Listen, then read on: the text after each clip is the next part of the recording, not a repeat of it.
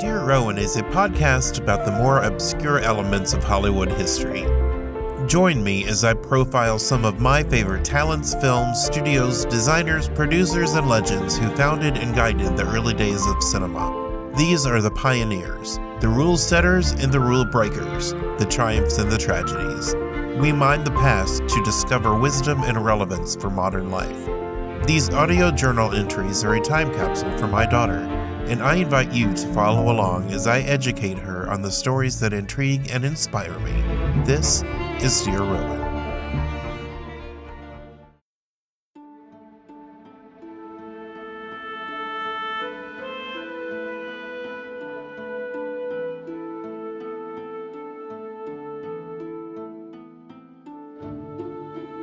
Dear Rowan, I hope that by now you have found something in your life that brings you true joy. Not the passing fancy of a new toy or the excited longing for a special trip. Something that gives you deep down belly feels of delight. A thing that you cannot go a day without doing, seeing, hearing, just being a part of. For me, it is my art that fills the space in my soul. Whether it's making a photograph, taking a brush to canvas and producing a painting, filming a story cinematically, or simply making a sketch with pencil and paper while you gurgle and coo in your crib. I can't go a day without creating something which didn't exist before I gave it life.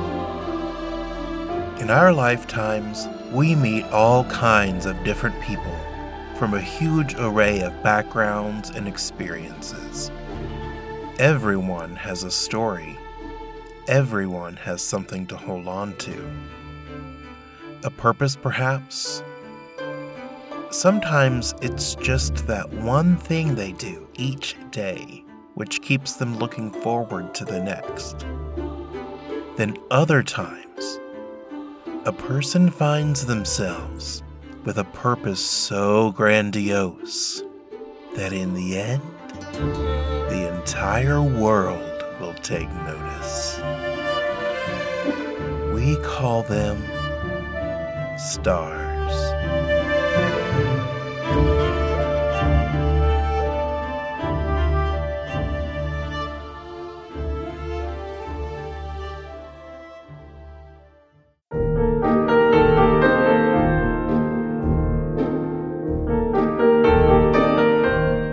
Suppose that we call them stars because they seem so much higher, brighter, and celestial than we could ever hope to be. Seeing a star on that silver screen, larger than life, lit in the most radiant way, draped in hand beaded custom finery, hair and makeup skillfully applied by masters of beauty we elevate them to the heavens and admire them as luminous creatures from another realm. But they are only human. They were born and raised as children who grew into adulthood just as messily as the rest of us. Many of them reveal that more so than their carefully honed talent, it is left up to chance as to whether or not they will get a shot at the silver screen. All one can do is roll the dice, do the work, and hope to be in the right place at the right time.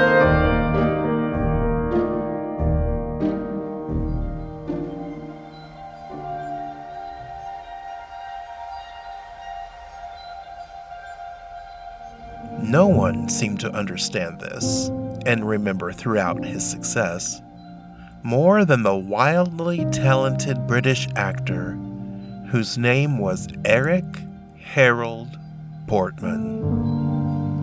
born on Saturday, the 23rd of July in 1901. He made more than 30 films during the span of his career and an untold number of stage productions and TV. Mr. Portman was a theater man through and through. When one says that a person eats, sleeps, and breathes a thing, one can imagine Eric felt this way about theater. Eric was born at 71 Chester Road in a little corner of Boothtown in Halifax, West Yorkshire. This was a mill town producing textiles, presumably for fashion. I can't help but wonder if any of the fine threads for which Eric was outfit in his films were made from textiles produced in his hometown. Early in his childhood, Eric knew he was destined for the stage. He pulled his friends into weekly productions. People attended. He was a hit in a town with nothing else to do. I would venture to say, though, that he was oblivious to the charmingly adorable element to his early work. He knew he was honing a craft. He was at work, bettering himself. Eric was living his passion and pushing his destiny forward, one living room production of Shakespeare at a time. Eric realized the importance of putting in the work.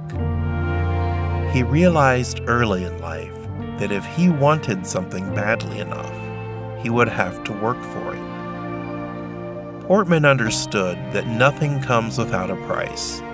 Hard work and dedication, a single minded focus, and a humble approach to learning were what it took to achieve his dreams. Eric Portman was up to the challenge. Later in life, he would have this to say about working hard to master his craft. If you have only a little talent and a lot of personality, you may succeed as a type. This means you will always be cast for the same parts. Your film life will then not be a long one, shorter than you might wish it to be. In fact, the public will probably tire of you before the studio executives. The public has to be impressed by real acting before it'll grant stars long life on the screen. Otherwise, the favorite game is to make and break. It's the old business of killing the god. The blood heritage of a myth, of enormous psychological importance, urges cinema goers to say, Oh my dear, he's absolutely finished. Of course, they never do last long, do they? And this of their favorite of yesterday. The ritual slaying of the star is compensation, a way of working out jealousy. It's only the star with acting ability who need not fear the sinister side of his admirers.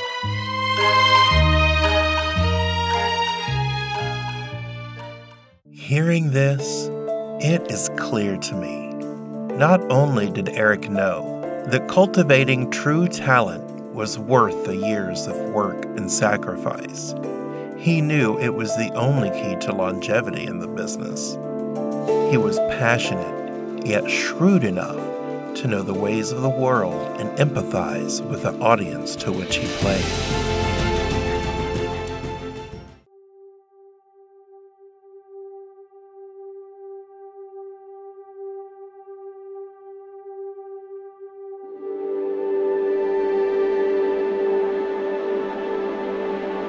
Came to know of Eric Portman when a Christopher Lee rabbit hole came to a crashing halt the moment Eric took the screen in Corridor of Mirrors, a thriller from 1948 co starring Edana Romney, Barbara Mullen, Hugh Sinclair, and Bruce Beveridge. This is a phenomenal British noir mystery drama with a kinship to Alfred Hitchcock's Rebecca. Terence Young directed a script written by Christopher Massie, Rudolph Cartier, and interestingly enough, Edana Romney. The co star co wrote the screenplay adaptation.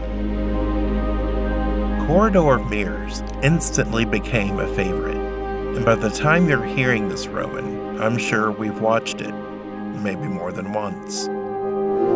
Eric was mesmerizing in this lushly lit film, photographed by the masterful Andre Thomas. Boy, did Andre know how to light a face, and what a fine, chiseled face Eric had to offer. Edana Romney is equally striking with her long, angular features, which come together to produce a regal air in this captivating and talented actress. The movie is eerie and mysterious. Eric plays menacing in such a subtle manner that you wonder if he's being menacing at all. It's so easy to understand why she falls into intoxication with him, even though it seems that part of her knows better. His sprawling mansion, nay, castle, has such a gorgeous Gothic beauty that getting lost in its long, cavernous hallways for days seems like a welcome, foregone conclusion. The fact that she does so, losing herself to his enigmatic existence, to the detriment of her other relationships, simply seems reasonable. It's easy to speculate that Eric made a calculated decision to play Paul Mangin in this chillingly subtle manner. Mr. Portman was known for diving deeply into his scripts and developing his characters down to the minute detail, no matter the size of the part.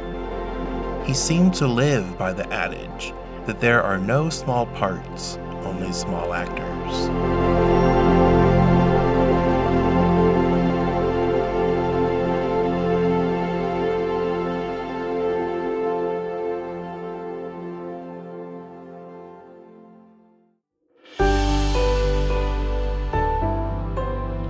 Leaving his father's menswear shop in the hands of his brother and setting out on his own, Eric spent years in small repertory productions. Repertory theater at that time was a brutal tale behind the scenes for an actor. Regularly, the actors were staging one performance while learning the part for the next performance and looking at scripts for the next performance after that. All this to produce shows that played no more than a weekend or two per run. Eric took on the challenge as if it were college, and for him it was. He trained, he improved, he learned the importance of preparation and knowing his character. This time of his life was like a montage of hard work and dedication. Upon discovering Eric Portman, I threw myself into a tailspin of research. I found very little because he was a gracious and kind hearted star, but was also fiercely protective of his private life. Very little was ever written about him. Eric avoided such publicity stunts as posing for photo spreads in gossip magazines and entertaining starlets in the spotlight he kept to himself, put in solid performances as a dependable actor, and when he clocked out and left the set, Eric just disappeared into his own private existence. Given that he didn't play publicity games, it's a notable testament to his ability as an actor that in 1945 and 1946, he was voted the 10th most popular film star of the British box office.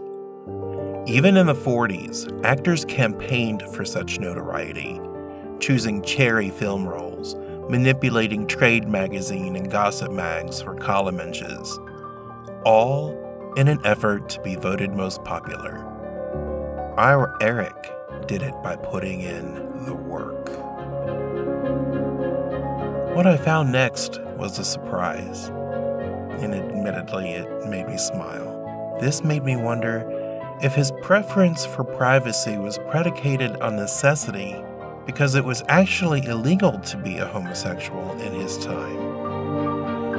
Or if he simply didn't care for the spotlight and wanted his work to be the focus of what comes to mind when one hears the name Eric Portman. Either case results in us being left to wonder who he shared his life with. Who did Eric go home to at the end of a long day on set? Who did he watch films with in his spare time? Was there a Mr. Portman of note who loved Eric and made him breakfast in bed on Sunday mornings? Maybe we shouldn't care about such things. Perhaps our stars don't owe their fans such detail of their private lives. But in a society drunk on the personal lives of the gods and goddesses in their favorite films, it stands to reason that Eric spent a good deal of effort to keep such news from the tabloids of the time.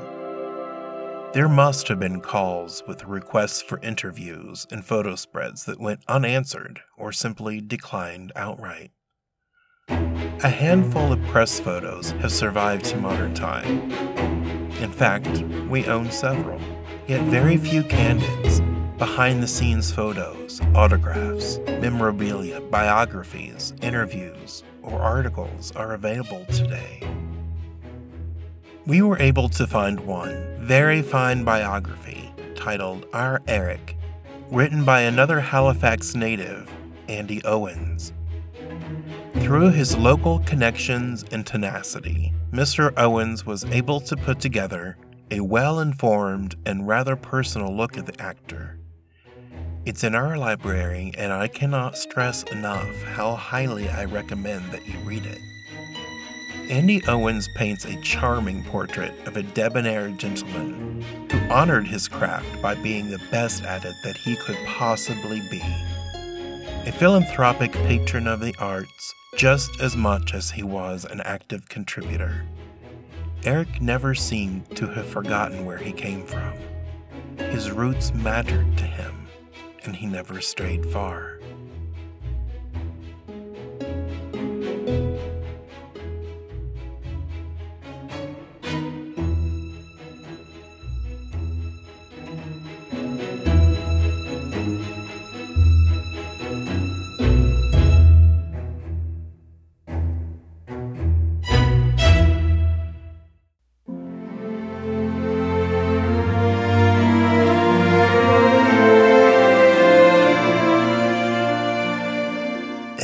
Portman was not a fan of Hollywood. In fact, he seemed to actively despise it. He did very little work here in the States through the Hollywood system. No doubt that a combination of his British heritage and being a devotee of his craft left a bad taste in his mouth for a Hollywood system built on false images of its stars. Hollywood in the 30s through the 50s which were Eric's most active working years in film, was a publicity machine greased by fixers who kept clean the public images of their leading men and starlets. Entire personas were created for an actor or actress whose actual life was deemed to be unmarketable. In Britain, all he had to do was not say anything in order to keep his private life to himself. In Hollywood, there would have had to be an entire false life built for him to have been significantly famous.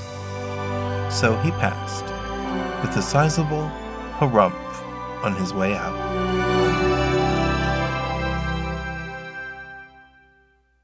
Watching Eric on screen is captivating, if you're paying attention. The casual moviegoer might just see a stoic character who lets others dance around him.